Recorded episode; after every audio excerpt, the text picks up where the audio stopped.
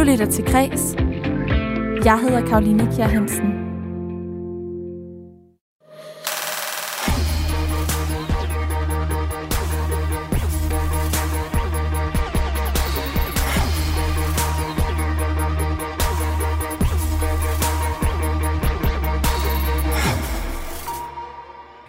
Serieåret, filmåret, bogåret og ikke mindst musikåret 2021.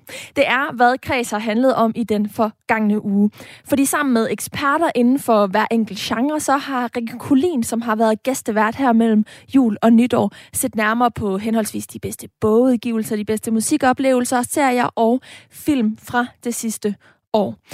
Derfor så får du her til morgen et øh, klip af det bedste fra alle de her programmer, fordi det, som du lytter til lige nu, det er et sammenklip af det bedste fra Kreds i den uge, der er gået. Det er en håndfuld highlights fra alle fem programmer af Kreds, der er blevet sendt i ugens løb.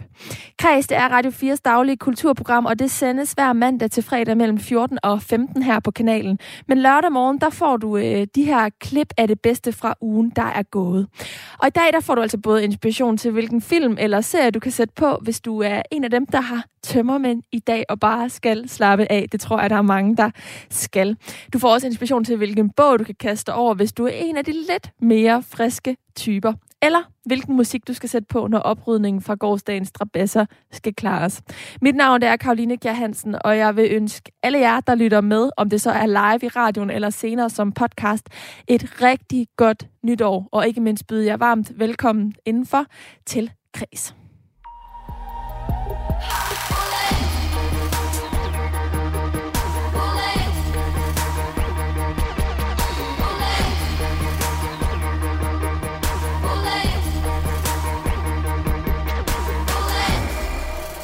Og hvis du er en af dem, der er på afslappningsholdet og har brug for at skyde året i gang ved at tage hul på en ny god serie, ja, så er det nu, du skal spidse ører. Fordi i tirsdags, der vendte vært Rikke Kulin nemlig serieåret 2021 med tre serieeksperter. I studiet, der var Felicia Jackson, direktør for seriefestivalen Aarhus Series. Der var Henrik Palle, journalist og kritiker på Dagbladet Politikken. Og ikke mindst Samina Jakobsen, anmelder og assisterende redaktør for filmmagasinet Eko. De skulle hver nominere øh, en serie fra 2021 inden for øh, fire kategorier, der lyder årets must-see, årets skuffelse, årets danske serie og årets nybrud inden for serieverdenen. Og så skulle de altså sammen finde frem til en vinder i hver kategori. Det klip, som jeg har valgt fra programmet, det er det, hvor de kårer årets must sige. Jeg tænker, det er det mest relevante i dag, hvis man nu skal finde en serie og øh, sætte på, og altså lige skal få catchet op med de serier, der blev sendt i 2021, inden der begynder at rulle nogle nye. Det er der allerede nogen, der gør her til morgen 1. januar. Men hvilken serie fra 2021, du skal sætte på? Altså den serie, der løb med prisen inden for kategorien årets must see 2021, det kan du høre lige her. Vi kommer til, hvem der har nomineret hvad lige om lidt, men for at lytteren lige kan komme, øh, komme helt med, så synes jeg, at vi skal høre lidt fra de tre serier. Den første nominerede, det er Mare of Easttown, som findes på HBO. The Easttown Police Department received a call reporting a dead body in Creedham Creek. We've decided to bring in a county detective to assist with the case. How do you like working with my mom so far? We're just getting started out. Any tips? Lower your expectations? Should we do this outside? No. All right, let's go. Hey, hey, whoa, whoa, whoa. Mary, what's what'd she happening? Just She knows what's going happening, on, Tony. okay? She knows. There. All right, There. let's go. Are you friends with these people? Ja. er et lille glimt her, eller et lille lydbid her fra Mare of Easttown, første nomineret. Den næste, det er sæson 2 af Ted Lasso, som du kan finde på Apple øh, TV+.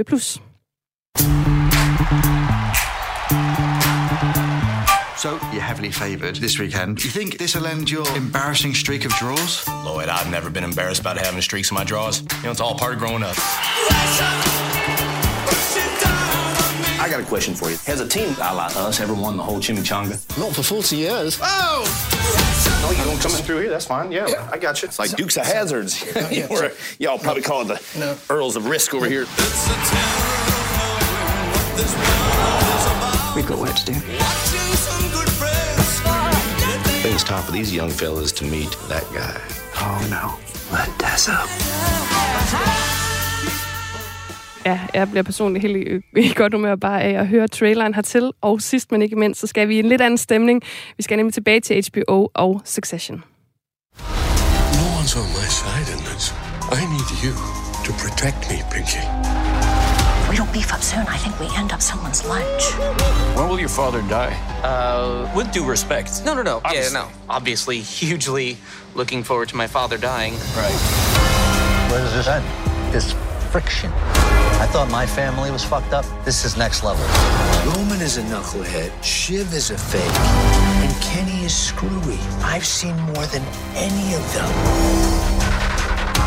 This life is not for everyone. It's a number on a piece of paper. It's a fight for a knife in the mud. I'm a good guy. I'm better than you. We'll fucking beast them. We'll go full fucking beast!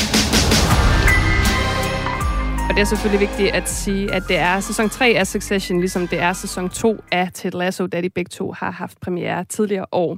Så øh, den sådan helt nye, det er jo Mare of Easttown, og Felicia Jackson, det er altså dig, som har øh, nomineret den. Vil du ikke uh, sætte nogle ord på, øh, på den nominering? Det vil jeg meget gerne. Og hvis du har spurgt mig sidste år, vil jeg sige, så ville det være øh, serien I May Destroy You. Og jeg tror, at det handler lidt både om min smag, men også hvad jeg holder øje med i forhold til min egen alder, og hvad jeg kan identificere mig med, jeg ønsker at identificere mig med. Getting older. Øh, Øhm, det, det bliver jeg jo nødt til at indrømme, jeg er plus 45 nu, så det går kun én vej. Øhm, nej, altså, det, det den ser kan der hvor den tog røven på mig, var i virkeligheden, da Kate Winslet, eller Winslet, eller, du kan ikke udtale hendes efternavn. Jeg tændt slukker lige for mig selv. Kate Winslet. Ja, præcis. Øhm, kalder hende bare Kate.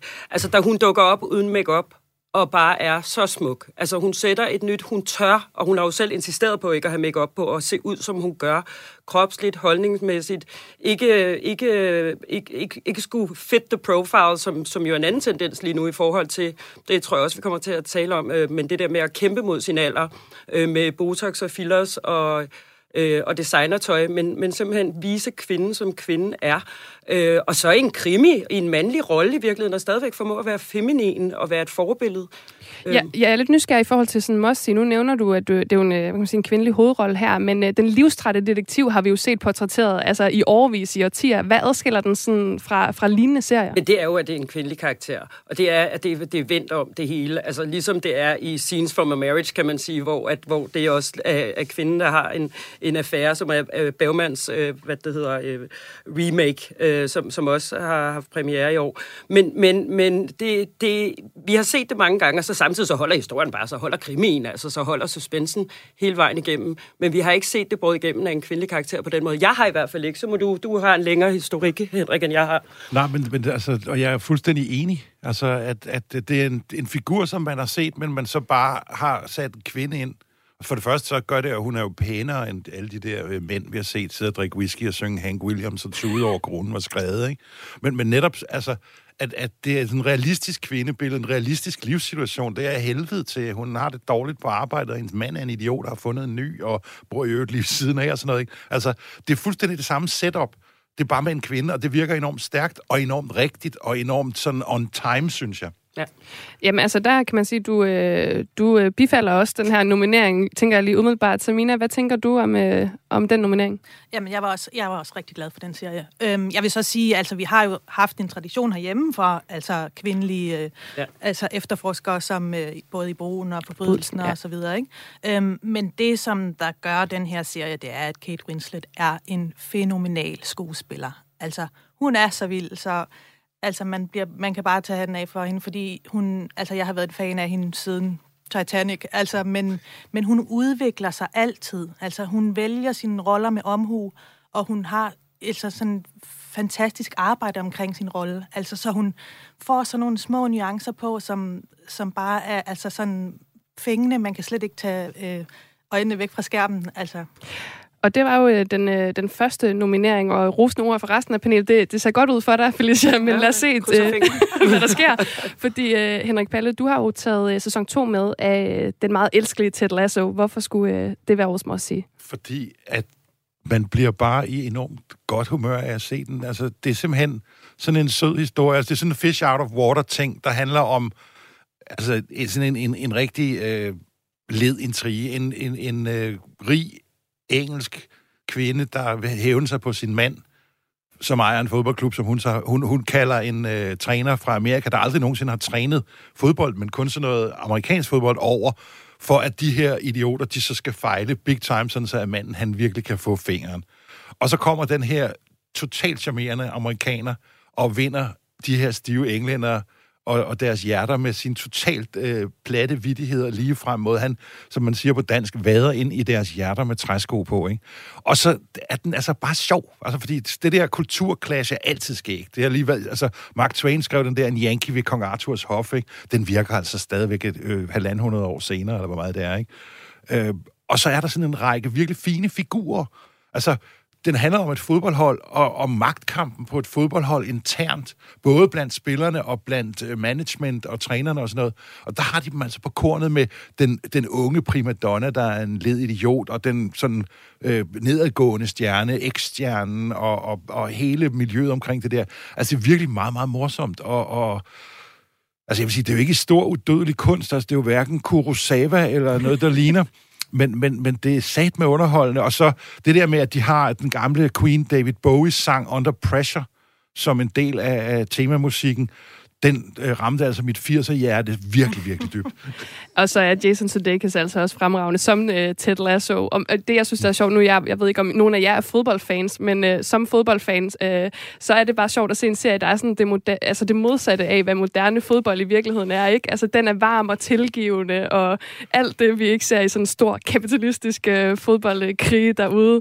Så det er et godt bud. Hvad tænker resten af panelet om, øh, om den nominering? Det er jo øh, sæson 2 af, af den her serie.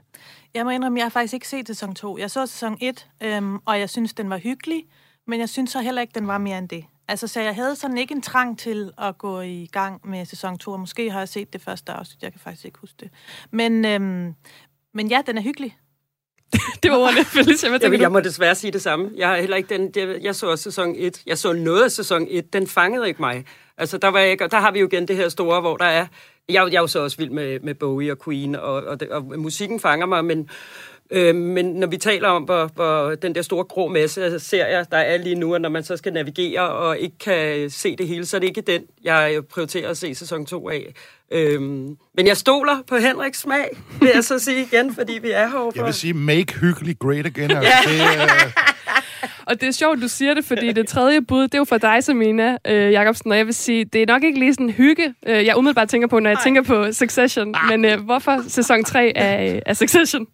Ja, men der vil jeg sige, at det nok er det stik modsatte. Altså, den her serie, den giver mig så meget ondt i maven, som jeg, jeg, jeg tror faktisk ikke, at jeg har prøvet det før med nogen som helst serie. Altså, og det er hver evig eneste afsnit, at jeg får sådan en klump i maven, fordi de er så modbydelige. Altså, det handler om den her øhm, øh, mediekonglomerat familie, øh, og det handler om, hvem der skal overtage efter faren, når han engang måske dør. Han vil ikke rigtig dø, og han vil ikke rigtig give fra, magten fra sig. Øh, men, men det er øh, i bund og grund et familiedrama, og øh, særligt i den her tredje sæson, der kommer familien virkelig sådan i spil igen. Altså, det er virkelig sådan, hvor de her fire søskende, de mobber hinanden, som om de er fem år gamle. Øh, og hver gang, så gør de det på sådan en måde, hvor man bare, altså, samtidig med, at den virkelig er sjov, så man sidder og har ondt i maven og griner og er sådan lidt, ej, kan jeg holde ud og se det her? Tør jeg se Altså, den sådan får mig rundt i alle hjørner af følelser. Ja, men det er jo, øh, og det er også blevet sagt mange gange om den selvfølgelig moderne Shakespeare i sin aller øh, groveste øh, form. Øh, jeg er ikke partisk eller noget, så jeg vil slet ikke sige noget om den her serie, men Henrik, hvad tænker du om, øh, om det her bud? Nå, men altså, jeg vil jo sige, at øh, jeg ville godt have nomineret både Mare og Succession, men vi skulle komme med noget forskelligt, så derfor har jeg, har jeg ikke taget dem. Jeg synes, den er fænomenal, altså. Øh, og, og netop altså, det der familieaspekt, som der bliver peget på, er vidunderligt. Og så spiller de bare røvgodt alle sammen, og især Brian Cox som simpelthen er, altså han er jo også Shakespeare-skuespiller, og kan mm. det der tjal, ikke? Men altså, sådan en, en, altså han er jo også virkelig farlig, man bliver bange for ham med det der kopperede fjes, så sidder han der. Han ligner sådan en, der hedder Finn nede på værtshuset, som sidder over i hjørnet, og man ved godt, at hvis man skal på toilettet, skal man ikke hoste, når man går forbi ham, for så får man den lige hårdt bag med, med, med knytnæven, ikke? Altså, det er scary shit, synes jeg. Ja. Øh, og den, den der familie øh, øh, kamp med søskende kender hinanden bedre end nogen andre, og derfor kan de også mobbe hinanden meget bedre end alle andre. Jeg kan se, du nikker derovre. Øh, jeg, jeg ligger også, og, jeg, og det Samina sagde der i forhold til, øh, øh, altså det der med, det er så dysfunktionelt, det, det virker som, øh, altså hver afsnit af, hvad det hedder, øh, juleaften i en dysfunktionel familie. Det er, sådan, det er sådan, jeg forestiller mig det. Og det gør nas, det gør nas at se på. Og jeg synes også, Jeremy Strong spiller altså helt vildt godt, som, som den her søn, som prøver at gøre oprør og bryde ud af det, øh, og gøre op med faren og være følsom, og så samtidig er fuldstændig knækket og kæmper for sin søskendes kærlighed. Og altså, Øhm, altså, det vil også være... Den, den er jeg ikke, jeg er ikke øh, uenig i, at den også er, må sige. Det er så tredje sæson, kan man sige. Så, øh, så jeg synes jo, at, at altså, jeg, jeg, jeg fokuserer jo på, at det skal være noget helt nyt. Men det der, det er en tredje sæson, man ikke kan lade være med, en man venter på, og en ja, man venter på hver uge, ikke? Virkelig et, et, et must-see. Altså, det er, ja. også, den er jo også, det er jo den, der ligesom bliver talt om, øh, når man er sammen med andre mennesker i det omfang, man er det i, de, i disse dage, ikke? så er det jo fordi der, den er jo ikke færdig endnu, der kommer nye afsnit, ikke? Så det, har du set det, syge, det nye afsnit, ikke? Og det bliver vildere og vildere. Og fun fact, det er jo Jeremy Strong, han bor jo her, altså han bor jo ikke, han bor her i Danmark, han bor jo i København. Så jeg har også prøvet hele tiden at få det til at passe med, at, at der er en uh, premiere med festivalen, fordi han er jo dansk mm. gift. Og det, bor der, i Valby, tror jeg. Er han flyttet til Valby? Det har jeg i hvert fald ja. hørt. Der er ja. nogen, der har set ham ude ja. i Valby. Jeg har set ja. ham i Nyhavn mange gange. Sådan noget. Men, det, men der er også en stolthed omkring, at en så stor en amerikansk verdensstjerne bor øh, i Danmark og med den... Øh, ja. Um, hører jeg jer sige, at det, det skal være Succession, som, øh, yeah. som får den? Samina? Du er jo i hvert fald... Øh, eller hvad? Måske er du i virkeligheden tung på vægtskolen. Vi skal jo have en afgørelse, Henrik. Det er jo ligesom dig, der sådan godt kunne gå med på de to andre, så hvor vil du stille dig? Altså, jeg kunne godt finde på at sige mere, fordi at det er sådan... Altså, den er mest original, ikke? Jeg synes, begge, begge ting er fremragende, og begge ting har det, altså vidunderligt skuespil. Virkelig, virkelig skarpt cast og, og det hele. Ikke? Men, men altså, fordi mere er en afsluttet miniserie, der også kom i år, så synes jeg måske, at det vil være rimeligt. Og det siger jeg no offense. øh, men, men bare fordi den er sådan mest 2021-agtigt. Jamen, så er det simpelthen den, vi lander på. Jubi! Tag en skumnisse. Ja, tak for at få en skumnisse. Det er altså Mary Beastown, som uh, render med sejren lige foran uh, Succession. Og så kan jeg jo sige, at jeg i hvert fald har mødt uh, Jeremy Strong ude i Valby Kino, og han er uh, lige så sød, som Kendall kan være. Når han ikke på stoffer. Lige præcis. Du lytter til Græs. Jeg hedder Karoline Kjær Hansen. Og det gør du her på Radio 4, hvor jeg har lyttet alle programmer af Græs, Radio 4's daglige kulturprogram igennem fra den sidste uge og udvalgt det bedste til dig, der lytter med her den 1. januar. Lige før der var det et klip fra øh, tirsdagens øh, kredsprogram, hvor, øh, som du lyttede til, hvor vært Rikke Kulin, hun vendte serieåret med tre serieeksperter. Og jeg lagde ud med et øh, klip fra det program, fordi jeg tror altså, det er noget af det, som de fleste de har brug for. Altså noget at tage en ordentlig slapper til i dag, og altså derfor, at inspirationen til, hvilken serie man skal sætte på, den nok er særligt påtrængende i dag. Men hvis du er en af dem, som ikke er til serier, så er der også hjælp at hente med hensyn til filmene. Fordi i torsdags, der vendte vært Rikke Kolin nemlig filmåret 2021 og kårede de bedste film fra det sidste år. Det gjorde hun sammen med øh, Freja Dam. Hun er freelance journalist og filmanmelder på online kultursavnet kultursejtet Soundvenue, Per Jul Carlsen, filmjournalist og vært på radioprogrammet Filmland på P1, og Henrik Højer, lektor på filmuddannelsen Multiplatform Storytelling på VIA University College. Klippet fra det program, som jeg har valgt, det er, hvor at øh, de her tre gæster, de skal kåre en vinder i kategorien den bedste udenlandske film. Og øh, hver af gæsterne, de havde altså nomineret en film i den her kategori. Og til en start, der bliver alle filmene lige præsenteret. Så hæng på, så kommer øh, vinderen til slut. Den første, vi skal høre lidt fra her, det er Jane Campions The Power of the Dog.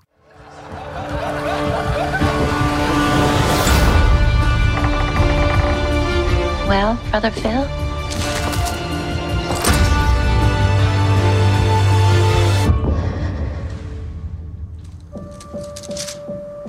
Open up the gate, let him out.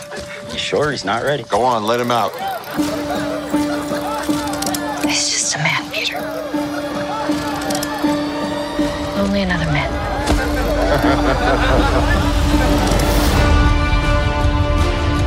a man was made by patience, and the odds against him. For what kind of man would I be if I did not help my mother?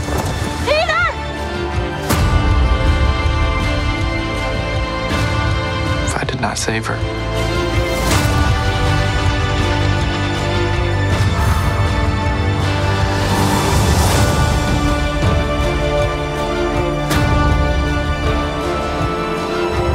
Sort of a lonesome place out here, Pete. Unless you get in the swing of things.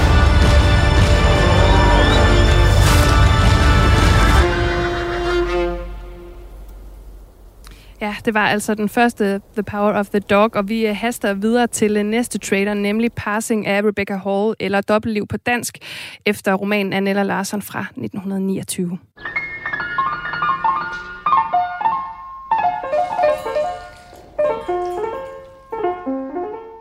Pardon me, I don't mean to stare, but I think I know you. Claire?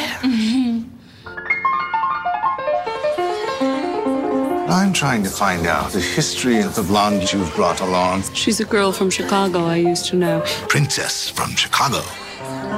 Things aren't always what they seem. I'll be damned. Lots of people pass all the time. It's easy for a Negro to pass for white. I'm not sure it'd be so simple for a white person to pass for color. So you haven't ever thought to?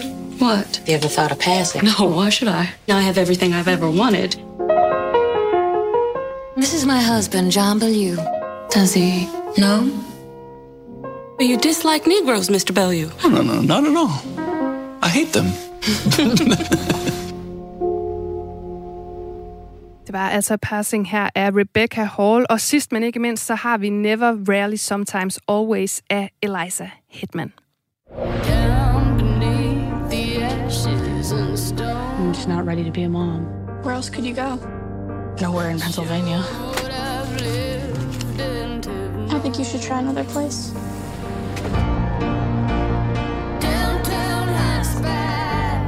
You going to New York? What are you doing there? Seeing family and stuff. Who came with you today? My cousin. Do you have a place to stay tonight? I know you came from far away. I'll figure it out. This area's closed. Cannot sleep here. Where's the rest of the money?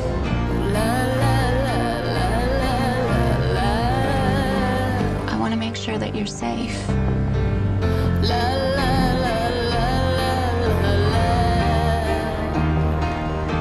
I know this is hard.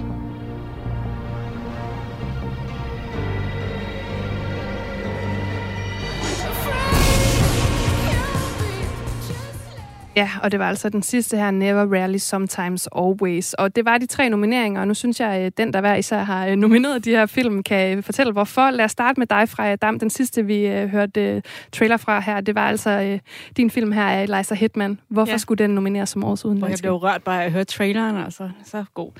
Øhm, fordi det er en, øh, ja, desværre igen meget aktuel film om øh, abortstramningerne i USA og konsekvenserne af den for en helt almindelig 17-årig pige i Pennsylvania. Øhm, ja, der samtidig så... Øhm, altså, det føles ikke som sådan en øh, afternoon special, eller sådan en lærer, lærerpindsfilm, øhm, men sådan en meget øh, underspillet drama i virkeligheden om... Øh, ja, både hvor hårdt det er øh, at være alene mod verden, øhm, og om solidaritet. Hun rejser afsted med sin kusine til New York for at få den her abort, og de har sådan et utroligt fint øh, intimt forhold, hvor de ikke behøver at sige så meget, men man bare sådan føler, øh, at de bakker hinanden op. Øhm, og så viser den også, sådan, hvordan det er at være en ung kvinde øh, rundt ude i verden, hvor de hele tiden sådan, skal være på vagt over for klubske mænd i subwayen og så videre.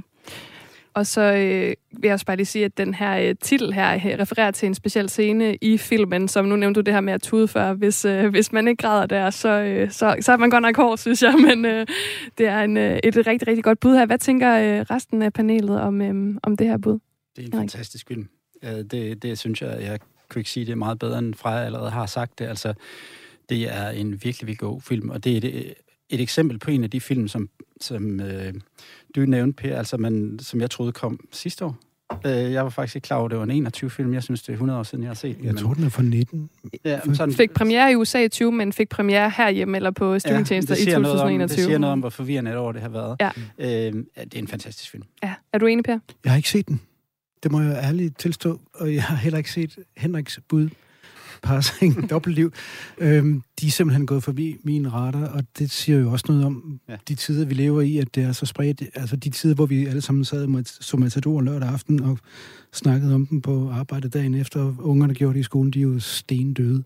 Det findes jo simpelthen ikke længere. Så det, jeg synes, det er et meget godt eksempel på, hvordan også når man kårer... Altså, jeg kan huske en gang, når man man kårede årets film, så var der sådan en bred enighed. Okay, det var de der to-tre stykker, der de var simpelthen de bedste, det var alle enige om. Men nu, når man kigger i et blad, så det, kigger de på dem, og et andet blad, så kigger de i en helt anden retning. Og jeg synes, vi, de valg, vi tre har taget, udover at de er kommet på streamingtjenester, udover at de er lavet af kvinder, alle tre, Mhm. så, øh, så, så, så, så, det er et godt tegn på, hvor spredt fragmenteret filmverden er nu om dagen. Men jeg har ikke set den. Beklager mig. Det jeg kunne gør- ikke nå det. det er, der er ingen uh, sure miner herfra. Jeg hæftede mig også ved, at det netop var tre film, som uh, kom på streamingtjenester. Uh, ingen Dune, eller No Time to Die, eller sådan en stor film på, på den måde. Altså Henrik? bare for at sige, at jeg virkelig er en sokker for øh, smooth håndværk og genrefilm til Per, så, så, så var jeg faktisk ved at overveje, om jeg skulle øh, tage James Bond-filmen. Altså jeg var positivt overrasket ud over alle grænser, da jeg øh, fik snedet mig ind og se den. Meget senere end rigtig mange andre danskere. Men jeg synes faktisk, den var god, og jeg synes, den ligger i top 3 af alle tiders bedste øh, James Bond-film. Men nu har du valgt en anden Ja, det film. har jeg du har valgt uh, Passing Ja. ja. af Rebecca Hall. Hvorfor Ja. lige præcis den? Jamen, fordi at øh, det er en historie øh, om to kvinder, sorte kvinder i øh, 20'ernes øh, New York, som øh, begge to er så lyse, at de kan gå for at være hvide. Den ene beslutter sig for, øh, før filmen starter, at hun vil være hvid, øh, og gifter sig med en hvid mand, øh, og fortæller ham det ikke. Den anden tager det sorte på sig og lever sammen med sin, øh, sin lægemand og deres to børn i Harlem. Og den af dem, som har valgt den hvide tilværelse eller den hvide kultur, øh, savner tydeligvis der, hvor hun kommer fra. Øh, det er en vildt interessant historie, som faktisk er baseret på en roman skrevet af en øh, forfatter, Nella Larsen, som har danske aner. Øh, men det, der gør den helt speciel, det er måden, den er fortalt på. Den er fortalt i sort-hvid, i et næsten kvadratisk format, øhm, og så er den fortalt i en stil, hvor den er klippet, kameraet bevæger sig, øh, og måske også øh, faktisk lidt måden, de spiller på, øh, så den mimer lidt øh, stumfilmens øh, æstetik. Øh, og det, øh, den er ekstremt elegant. Og, også et rigtig godt bud. Jeg vil bare sige, både Ru- Ruth Negga og øh, Tessa Thompson spiller øh, fuldstændig fantastisk i, øh, i den her film, uden at jeg øh, skal mene noget ellers. Men øh, nu var Per ikke har set den. Freja, hvad, øh, hvad tænker du om det bud? Øh, jeg synes, det er en rigtig god film. Øhm, og jeg synes jo både den og Never Rally burde have været i biografen. Øhm, ja, så er den jo også interessant, fordi det er sådan en opdatering af en genre, som var stor i sådan 40-50'ernes USA, med sådan om passing og øh, om sådan øh, mixed race kvinder, der var sådan var splittet mellem de her sorte og hvide ophav, og sådan dengang der hyrede man jo hvide skuespillere i de roller, og i dag så har man så hyret, eller Rebecca Hall har hyret to sorte kvinder, som jo tydeligvis er sorte, når man Mhm. ser dem. Men som jeg også har læst, hun har sagt, at det er sådan for, at man som ser ser sidder og bliver sådan nervøs for, om de bliver opdaget. Og det var altså øh, det andet bud. Det sidste bud, det er jo øh, en klassisk genre, kan man sige. Et western drama, fra, øh, også bygget på en roman, øh, ligesom øh, Passing her, nemlig Thomas Savage, øh, The Power of the Dog fra 1969. Men det er dig, der har peget på den, Per. Mm. Produceret til Netflix. Hvorfor? Ja.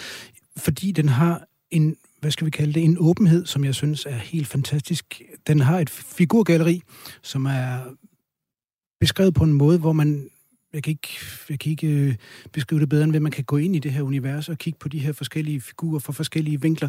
Jane Campion giver os nogle små bidder hele filmen igennem, som vi selv kan sidde og jonglere med, selv bygge et menneske op, nærmest som om det var øh, små stykker kød, man stabler oven på hinanden, og til sidst har man et menneske.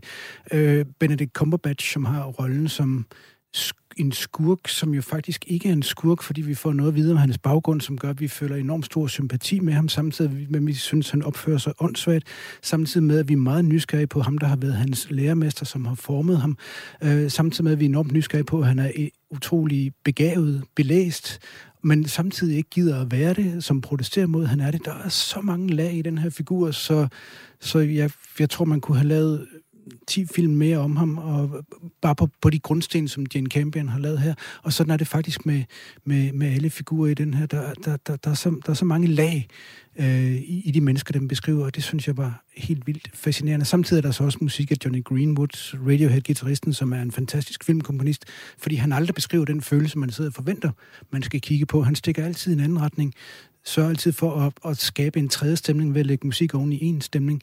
Der er så mange... Øh, der, der er så mange sublime ting ved den her film, at jeg ikke øh, kunne vælge en anden som årets bedste. Heller ikke, hvis jeg havde set de to andre. Det ved du jo ikke.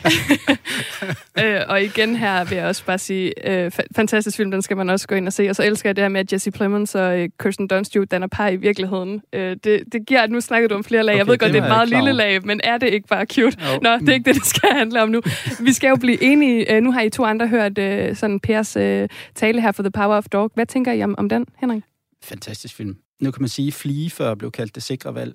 The Power of the Dog er måske det sikre valg her, fordi den jo ligger øverst på ufattelig mange lister, øh, når man sådan går rundt, at de begynder at komme på de forskellige blade. Øh, det er tre fantastiske film. Altså, det er også en fantastisk film, og øh, jeg synes jo, at min egen film er lige lidt bedre, men hvis jeg skulle vælge, så ville jeg altså godt gå med på Power of the Dog. Jamen altså, fordi at vi ikke har så meget tid, så er det simpelthen den måde, vi gør det på. Per, du får sejren i den her runde okay. sammen med... Vildt nok, så, så er det min tur til sidst, kan jeg Du lytter til Græs. Jeg hedder Karoline Kjær Hansen, og det er highlights fra denne uges programmer af Kreds Radio 4's daglige kulturprogram, som du lytter til her tidligt på årets første dag.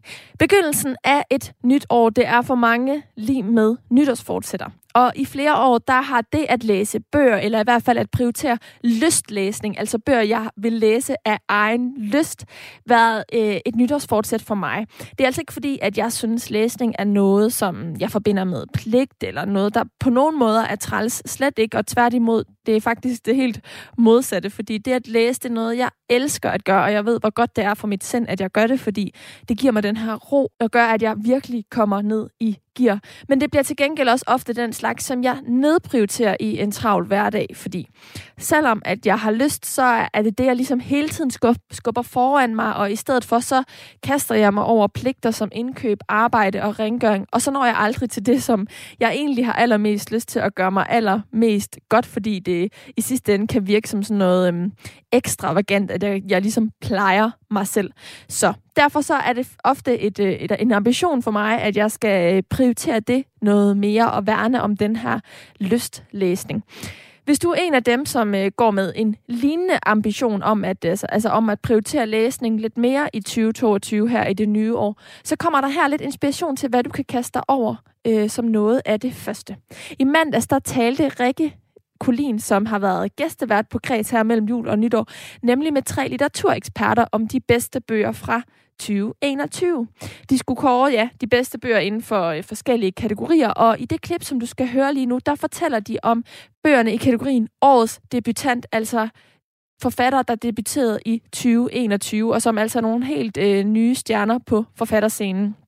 Det er henholdsvis Nana Damsgaard Larsen, litteraturformidler på Herlev Bibliotek, Annette Leonora Andersen, bogblogger på bloggen Annettes Litteratursalon, og Felix Katanelson, kulturjournalist og kritiker på Dagbladet Politikken, som var inde og tale om bøgerne. Og her i klippet, der fortæller de altså om lige præcis den bog, som de synes er den aller, aller bedste fra 2021, men så i kategorien Årets debutant.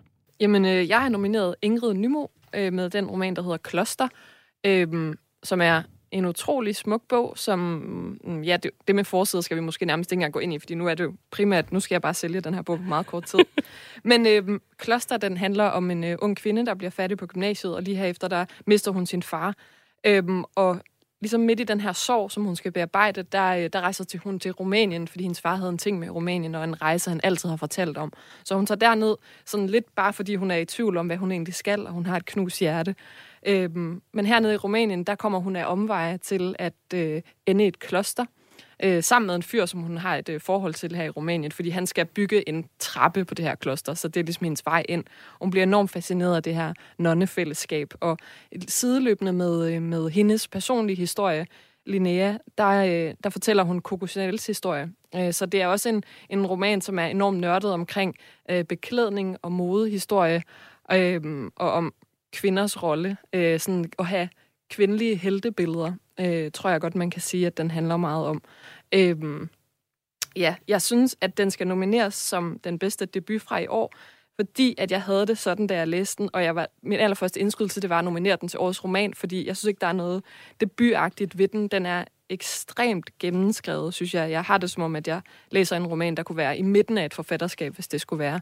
Og det tror jeg er, fordi det er et mm, enormt sikkert sprog, og et, en, det er virkelig, virkelig spændende. Der er så mange vidunderlige billeder og sammenligninger mellem øh, det her Chanel sorte tøj og nonnernes tøj, øh, og hendes egen overvejelse om, om hun skal følge sit begær, eller om hun skal følge fascinationen af de her nonner, som ligesom har et... Øh, et schema for, hvordan deres liv skal være, og hun er der, hvor der absolut intet schema er. Der er kun valg. Så øhm, ja, hun vil gerne være der, hvor hun bare træffer de valg, de gør. Og et er, at du taler med sådan øh, stor begejstring om den her bog, men jeg synes altså også, at resten af panelet nikker over Annette og øh, Felix. Hvad tænker I om, øh, om den her nominering? Jeg synes, det er et rigtig godt bud. Selvfølgelig er mit bedre. Det kommer vi om til om lidt. Men, øh, men det spændende ved det, Maja Nanna har med til årets debutant, er, at der også faktisk er en, et lille tema i år om religion og spiritualitet, som vi kommer til, når vi når til min bog også. Men der, der er en del unge debutanter, som også skriver om religion på godt og ondt, og der er noget der med, at vi lever i et øh, ritualløst samfund. Og sådan noget. Der, er, der er nogle tematikker, som nu begynder at komme, faktisk. Ja, og, og som, har også med. Ja, og som faktisk ja, jo også altså, er et tema i din bog, Annette. tak, fordi jeg kunne ikke få bedre oplæg til, til, til den her bog. Øh, jeg har valgt øh, en bog, der hedder Grundvold af Rakel Røst. Øh, og den synes jeg har været helt fantastisk at læse og skrevet af en debutant. Den handler netop omkring det her religiøse, hvor, hvor øh, hun vokser op i det her meget patriarkalske hjem øh, i en mormonfamilie, øh, og hvor man jo ikke helt i starten, når man læser, kan finde ud af, jamen, den, den her dominerende far, som er i det her hjem, er han dominerende på grund af, at han vil have, at de skal overholde reglerne inden for den her religion, eller er han dominerende, fordi han egentlig øh, hvad kan man sige, ikke formår at, at, at danne en ordentlig relation til de her piger. Altså, hvornår, hvornår handler det om almindelig opvækst og opdragelsesproblematik, og hvornår handler det om, at han bruger religionen som gissel i hans måde at styre de her piger. De oplever social kontrol. Hun har en søster, øh, og, og som, som, hvad kan man sige, de to hænger, hænger meget godt sammen og er meget tæt knyttet til hinanden. Men den her far formår altså at få det her splittet af, og i det hele taget, øh, så får de her piger ikke et øjebliks fred. Øh, den er interessant øh, i forhold til religiøse, fordi man netop kommer i tvivl om det her med, jamen, hvornår er det, at religion, det man får at vide om religionen passer, og hvornår passer det ikke. Mm. Og, og det er det, du var inde på øh, før, det, det her med, jamen her savner vi noget, savner vi noget religion, savner vi et eller andet kulturelt ståsted. Og der kan man så sige, det gør vi måske nok, men når det bliver på det her niveau, så kommer det i hvert fald over. Og jeg vil sige, jeg synes, øh, jeg har valgt den som, øh, øh, og, at det skal være årets debutant, fordi hun også skriver fuldstændig fantastisk godt. Altså, jeg kan ikke øh, mindes, jeg har læst noget fra en debutant, der har været så øh, utrolig godt. Og så synes jeg, at hun skriver autofiktion. Øh, dem er der jo udkommet rigtig mange af, som vi talte om i starten. Men hun skiller sig ud ved sin tematik. Mm. Det handler ikke kun om, om hendes opvækst, og at hun har haft en svær opvækst. Det handler om noget, som man kan generalisere og brede ud til en spændende diskussion. Og øh, nu ved jeg godt, at man jo selvfølgelig rigtig gerne vil have, at ens øh, eget værk skal, skal vinde, men nu, nu talte du jo før, Nana. Hvad tænker du om øh, det, Annette siger nu om øh, Rakel Røsts øh, grundvold? Mm, det synes jeg også lyder fedt, og jeg, jeg, jeg, altså, og jeg synes, at det Rakel Røst laver med, øhm, med sit kæmpestore projekt, hvor hun samler bøger ind til børn i institutioner rundt omkring, hvor der ikke er bøger, er helt vidunderligt, og det er faktisk det, jeg primært kender hende for. Øhm, så, og det ved jeg, hun allerede har fået priser for, og det synes jeg også, hun skal blive ved med at få priser for. Ja. Men i forhold til bogen, der synes jeg stadig, at min er den bedste. Og jeg vil bare lige, hvis jeg må læse et enkelt kort citat mm-hmm. højt fra Kloster, som, hvor Linnea her, hun siger, I mit blik bliver nonnernes liv virkeliggørelsen af en feministisk vision. En flok kvinder, der har valgt hinanden og naturen, som deler alt, som vil opfostre børn, der ikke er deres egne, og som har afvist kapitalismens krav om at jagte en karriere og stræbe efter et stadigt højere forbrug. Altså, det er virkelig et, øh, et forslag til en anden måde at leve på, og jeg synes, det er så spændende, ikke fordi, at vi alle sammen skal blive nonner, men at man kan tage noget fra de her forskellige typer religioner. Ja, nu siger jeg altså også lige noget her, Bryder Lind. Jeg vil sige, uden at jeg erklærer mig nonne, så når du beskriver det der, så er det jo mig, du beskriver. så på den måde, så en moderne nonne i hvert fald. Det var det virkelig et vidunderligt citat. Vi skal også, øh, vi skal også høre, øh, hvad du har valgt, Felix, og øh, du står meget begejstret med din, øh, dit værk herover. Hvem har du øh, nomineret? Jeg har øh, Ditte Holm Bros Fladland med, som er min, mit valg til årets debut. Den er også udkommet på Kronstork, ligesom Kloster, øh, og handler som sagt allerede også om religion. Den, det er en roman om Sally, der bor i det her flade land, et eller andet sted i Vestjylland i Danmark. Den foregår i slut 90'erne, ikke sådan helt præcis, der er heller ikke helt præcis det her lokation, men handler om 12-årig Sally, der ligesom skal navigere øh, og findes i Guds blik, og findes i kapitalismens blik, og findes i sin krop, som er i gang med at blive til en anden krop. Øh, så der er seksualitet, og der er veninder, og der er aktier og engle og alt muligt andet. Og sproget er ligesom de to andre helt vildt fantastisk, meget, meget smukt. Øh, og det er en bog, som hele tiden ligger og svinger mellem at være ekstremt sjov og ekstremt alvorlig, og svømmer hele tiden over med en, med en ny følelse, og virkelig, virkelig øh, dejlig at læse, og da jeg bladrede i den for nylig, blev jeg helt glad igen, fordi den er så god. Og jeg vil også læse et citat op. Jeg ved, hvordan man får et smil ud af præsten, og hvor mange syrlige bånd fra hallen man kan få for en femmer. Jeg ved, at Gud holder øje med min krop, der hele tiden vokser og hedder Sally. Jeg ved, at en pige lever på andres nåde. I min dagbog skriver jeg, jeg lever af markernes mad og møllernes strøm, og alt det usynlige, der svæver mellem os, som far kalder aktier, og som mormor kalder engle. Så ja. der er den her pige, som skal ligge mellem religion og kapitalisme og selv prøve at lave nogle ritualer, så hun sammen med sine veninder begynder de at lave besværgelser med, med tyggegummi og linealer, og der sker alt muligt. Den er helt vidunderlig. Ja, det var altså Nana Damsgaard Larsen, litteraturformidler på Herlev Bibliotek, Annette Leonora Andersen, bogblogger på bloggen Annettes Litteratursalon, og Felix Katta Nielsen, litteraturjournalist og kritiker på Dagbladet Politikken, som i mandags kårede de bedste bøger fra 2021. Og hvilken af de her tre bøger, der løb med pokalen i kategorien Årets debutant, det kan du høre ved at finde hele udsendelsen fra i mandags den 27. december. Den udsendelse kan du finde på radio4.dk i vores app eller der der, hvor du plejer at lytte til podcast. Du skal blot søge efter Kres. Du lytter til Kres. Jeg hedder Karoline Kjær Hansen.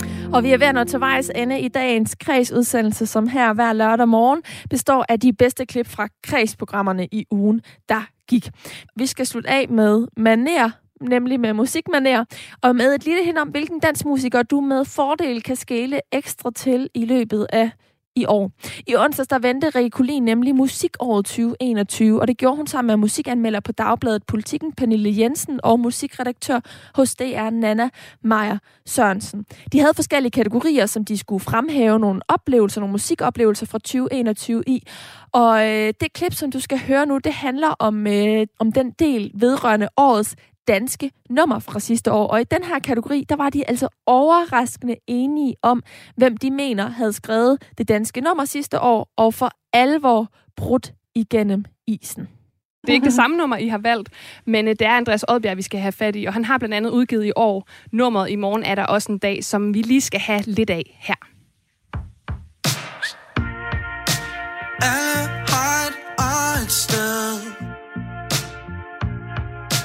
flyver højt, falder ned. Selv de dybeste sår, de kan hele. Men i dag har du svært ved at se det, og det er hårdt. Jeg henter dig et sted. Vi ser solen gå ned. Jeg har rødvin og smøg, og du taber. Sidst var det mig, og du var der.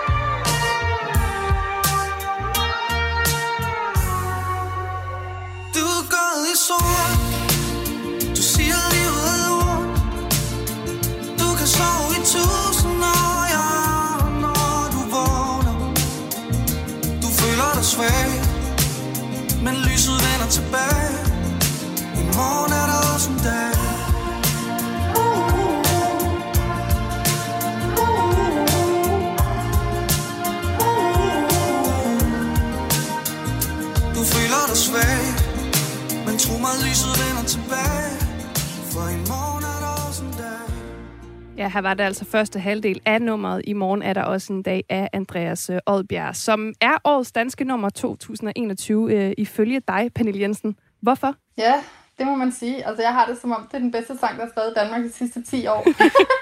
for mig er det sådan en, for mig er det sådan øh, en ny forårsdag af Anne Linnet, eller sådan, altså, jeg har, jeg har det så vildt over den her sang. Altså, den har virkelig sådan, øh, den har virkelig taget fusen på mig. Jeg tror, Oddbjerg har taget fusen på mig, fordi jeg har jo også sådan fulgt ham sådan lidt distanceret, kigget på mig og været sådan lidt, hvad filen er det her for en gut, og hvor kommer han fra, og hvad, hvad er det, han laver? Altså, han har jo været, været i gang i, i, i nogle år og forsøgt sig med forskellige, øh, med forskellige stilarter og forskellige genrer.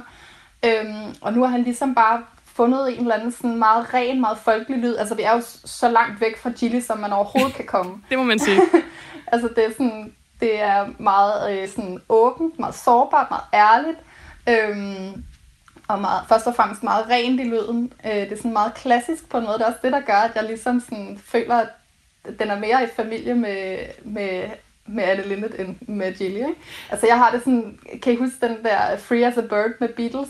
Mm-hmm. som var sådan en, øh, der kom frem øh, altså sådan øh, for langt, altså for, øh, mens, da vi var, hvad var, jeg ved ikke, hvor gammel jeg er, men da, da jeg var sådan noget teenager eller sådan noget, der kom den frem som sådan en From the Vault-agtig, den kom ligesom ud af skatkisten, og jeg synes bare, var, den var så smuk, den sang, og den minder mig ret meget, der, der er sådan noget i, i viben fra Free as a Bird, som jeg synes går igen.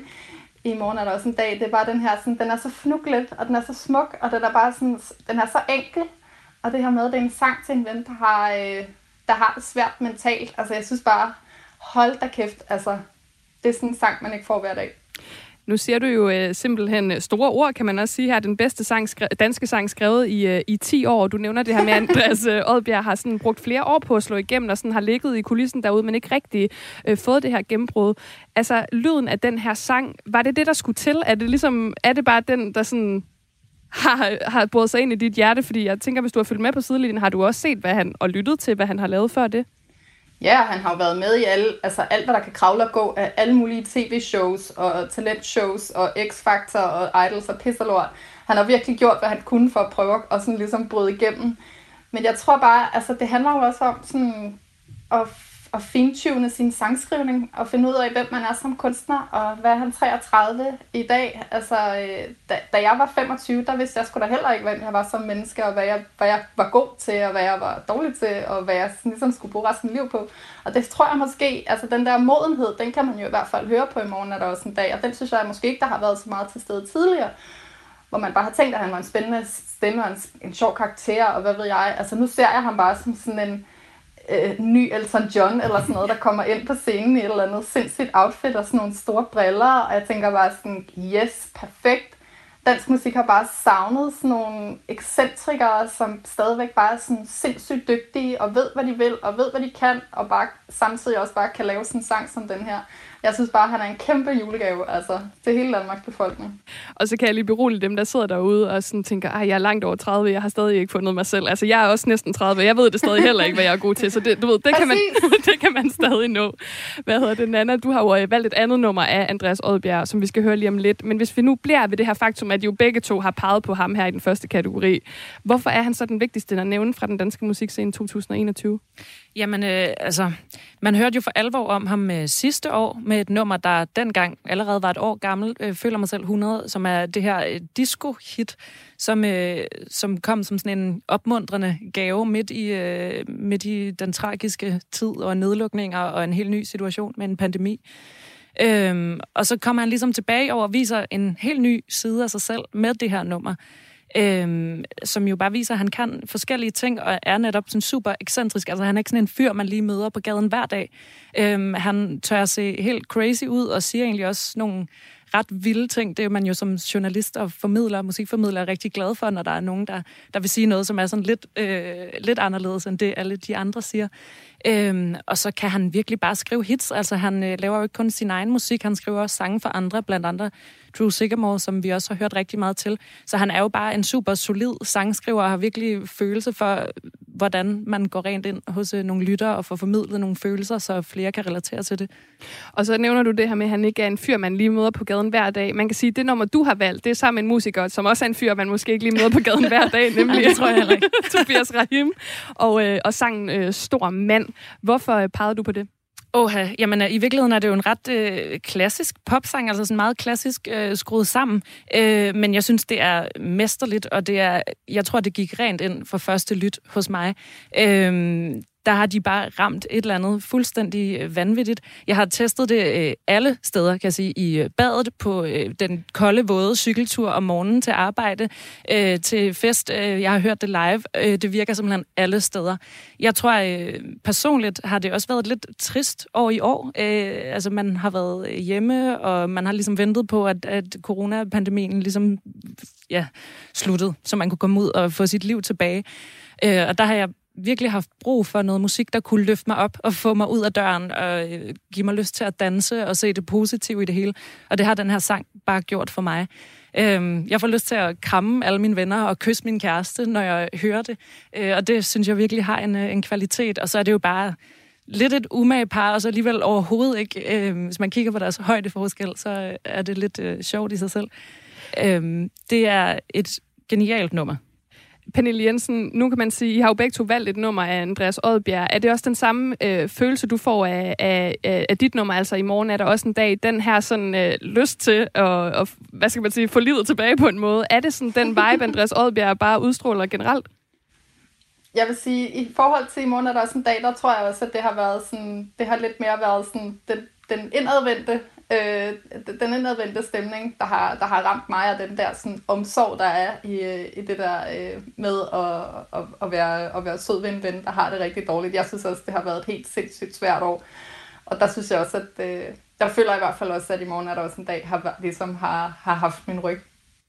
Nana, jeg kommer også til at tænke på øh, den her P4-version, der er af, af Stormand, hvor altså, der synges, øh, hvad de synger, tyller brændevin i stedet for øh, brænder Caliweed. Øh, de, her de, de, her tekster. Er det, der sådan en? Og, ja. noget, og noget med at blinde frugter og drikke vodka i stedet for at rulle op, så vidt jeg husker. er det rigtigt? Ja, så der er til både os og vores forældre. Øh, de her tekster, Ej, bliver, nu ved jeg godt, det er jo ikke, øh, hvad kan man sige, det er jo ikke Gilly-rap på den måde, men bliver de her tekster også taget, taget lige til grænsen, selvom det er med, hvad, hvad skal man sige, en lidt mere fluffy indpakning? Altså, det kan man sige, at, øh, at det gør. Øhm, for mig handler det om øh, en bytur, om det så er at score en stor mand, eller om det er to venner, der har en vild tur langs åen i Aarhus. Det skal jeg ikke øh, kunne sige 100 procent. Men jeg synes, der er så meget stemning, feststemning og kærlighed i, i det her nummer. Hvordan man så end tolker teksten, om det er weed eller øh, vodka, frugtdrinks. øhm, ja, Jamen altså, øh, I var jo øh, meget enige her, så øh, årets danske nummer, eller hvad skal man sige, hvis man skal pege på en, der har lavet den, den bedste danske sang, om det så er i morgen er der også en dag, eller stor mand, så bliver det Andreas Odbjerg, som er panelet her enige om. Og derfor, kære lytter, så får du altså nu stor mand med Andreas Odbjerg og Tobias Rahim.